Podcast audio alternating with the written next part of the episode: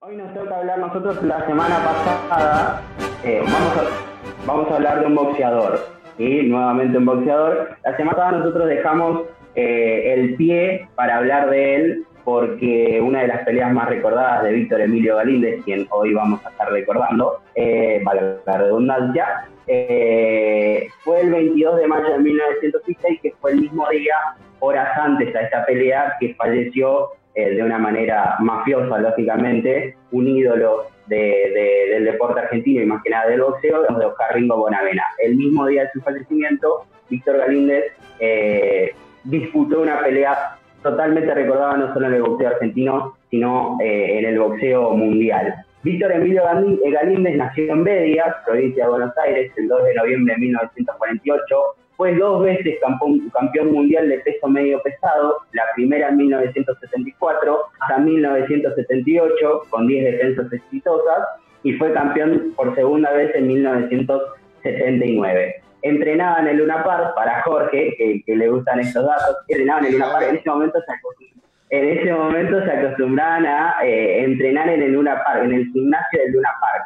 Se cruzaban y coincidían los horarios, se cruzaban grandes boxeadores de la historia de nuestro, de nuestro país, como por ejemplo Ramón da Cruz, Horacio Soldaño, Nicolino Loche, eh, Carlos Monzón, el propio Ringo Bonavene bueno, estamos hablando también de Víctor Galíndez. Una, una amistad, Víctor Galíndez, exactamente. Eh, empezó a generar amistad con eh, Ringo Bonavena, era el que más le dedicaba tiempo a él, le decía cómo, cómo eh, estar entre los micrófonos, cómo hacer arriba del ring, que empezó a generar un vínculo de mucha amistad. Por eso vamos, a contar dentro de un ratito un dato muy importante. Y además, era, Balines tenía una gran admiración por Bonavena, que ya tenía más años todavía en el deporte. Según los periodistas especializados del boxeo, fue el mejor medio, el primer, fue el primer boxeador en pelear por un campeonato mundial ¿sí? en nuestro país, porque fue en el Luna Park el 7 de septiembre de 1974, y fue el primer boxeador por esa misma pelea, donde obtuvo el título mundial frente a Luke Cushing, el estadounidense, eh, que le un knockout técnico en el decimotercer round, fue el primer campeón argentino en consagrarse campeón, para la redundancia, en nuestro país. ¿sí? Eh, eso fue en 1974, pero la pelea más recordada de Víctor Galíndez, que yo creo que si hablamos con nuestros padres, eh, seguramente tendrán un recuerdo de esa pelea. se dio el 22 de mayo, una pelea sumamente recordada, memorable, célebre, del boxeo ante el estadounidense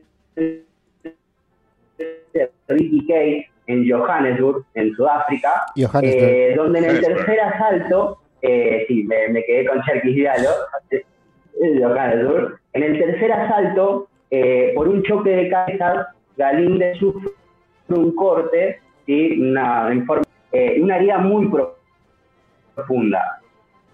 Nosotros vamos a contextualizar, estamos en 1976, eh, todavía no se conocían todas las enfermedades de transmisión eh, exactamente, que hoy por hoy sí las conocemos. Eh, cuando se produce el choque de cabeza, se para el combate para que lo revisten a Galíndez, lo atiendan. el referí dijo, fue accidental. Si quieren frenar la pelea, vamos a tener que pedir las tarjetas. Y hasta ese momento, Ricky Kay había estado un poco mejor que, que Galíndez, entonces si iban tarjetas estaba la posibilidad de perder el título porque era por la defensa del título que estaba luchando Galíndez. Entonces el médico dijo, mira, la herida es profunda, no es grave, puede seguir un poco más.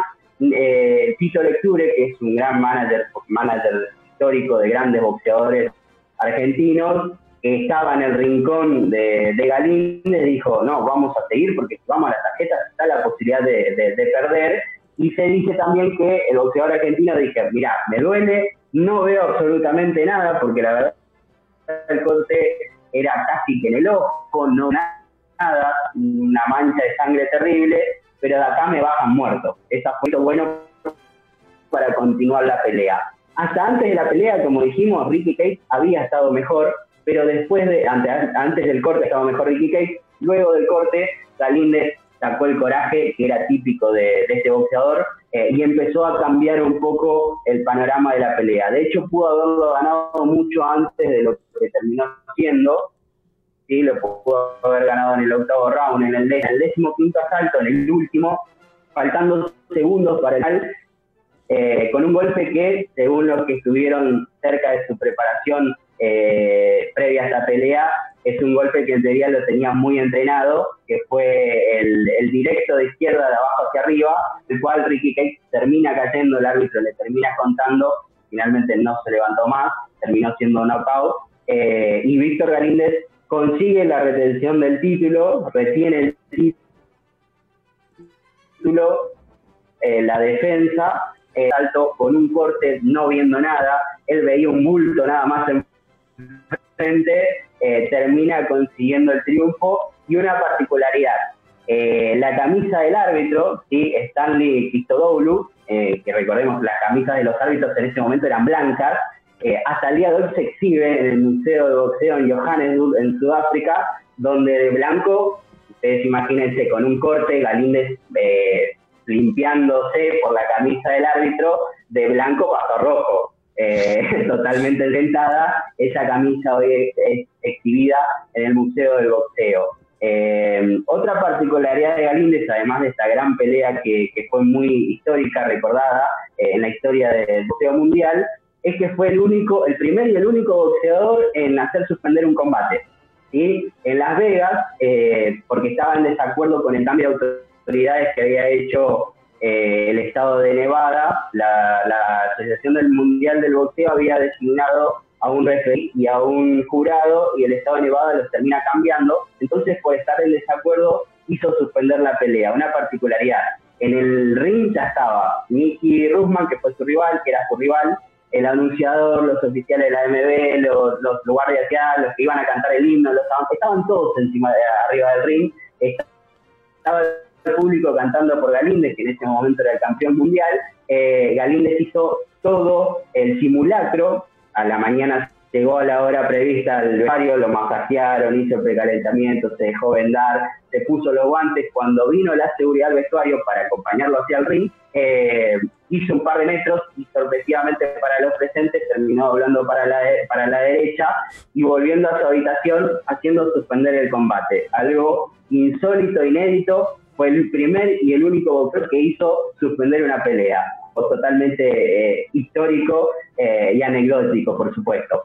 Galíndez se retira del boxeo en 1980, eh, quitándose encima un síndrome que tenía desde siempre, que era el temor de morir sobre el ring. Una particularidad, algo particular que un boxeador tema morir sobre el ring. Además sufrió un desprendimiento de retina, por la cual fue operado, terminaba exhausto, cada uno de los combates largos, principalmente aquellos que demandaban pelear 15 asaltos, eh, y se pasa en 1980 a su segunda gran pasión deportiva, que era el automovilismo. Eh, él quería ser corredor de autos y Antonio Licevier, un corredor de TC de la época, le ofreció venderle su Chevrolet. Eh, el fatídico acuerdo, porque terminó siendo un fatídico acuerdo, constaba en que Galíndez se subiera al auto, lo probara, sintiese, sintiese el auto, siendo el acompañante de Licevich en una próxima carrera. Esa próxima carrera se terminó completando el 26 de octubre de 1980 en la famosa vuelta del 25 de mayo, en la provincia de Buenos Aires, 25 de mayo, la ciudad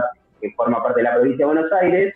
Luego de la largada eh, y de hacer un par de kilómetros con la carrera, el auto tuvo un problema en la caja de seguridad y decidieron abandonar. Licevich y Galíndez volvían caminando y hacer los boxes, algo que no hay que hacer, principalmente si alguien va caminando a Yapeyú los 17 de agosto, no camine por el lado de la ruta asfáltica porque pasa lo que terminó pasando. Eh, un auto, los autos pasaban por el costado, por la ruta, a 250 kilómetros de, velocidad aproximadamente, y algunos hasta un poco más, eh, y tuvieron tan mala suerte que el Falcon de Marcial hizo, hizo trompo, perdió el control, eh, emitió en su lateral derecha a Licevich y Galíndez que terminaron muriendo en el acto. Eh, una manera de morir bastante evitable e insólita eh, y que, a ver, no murió arriba del ring, había de haber sido eh, un gran boxeador eh, muy recordado, murió de una manera totalmente insólita y por el automovilismo, algo impensado. Como tienen que morirse la gente. Los, los, héroes tienen que morirse de esa manera.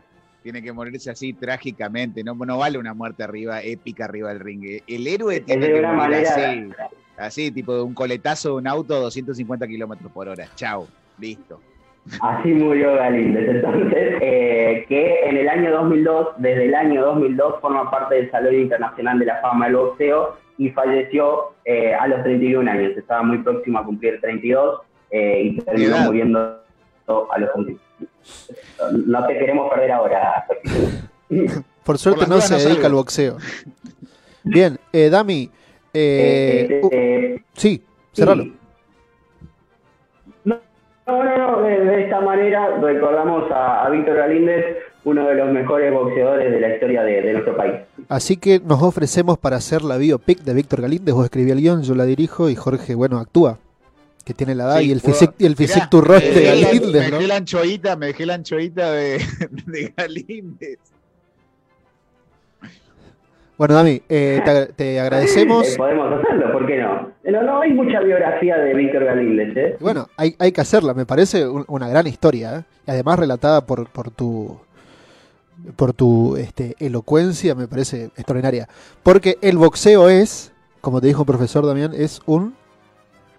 Un, trabajo. Ahí va. Eh, Enrique Martín, en su momento, cuando tuvimos eh, boxeo en el deportivo, la primera pregunta que nos hizo fue ¿qué es el boxeo? Todos eh, le respondimos que era un deporte. Estuvimos media hora hasta adivinar que lo que él pretendía respondáramos, eh, que respondiéramos era que era un trabajo. ¿sí? ¿Y después te este, hicieron esa pregunta en, el examen? ¿Fue esa pregunta o no? No, no, esa pregunta no. Cuando teníamos de, las materias deportivas eran preguntas más, eh, reglamentarias, tal vez, y más de, sí, más reglamentaria, sí, sí, sí. Muy bien. esa pregunta me acuerdo que nos descolocó porque estuvimos un rato largo para adivinarla.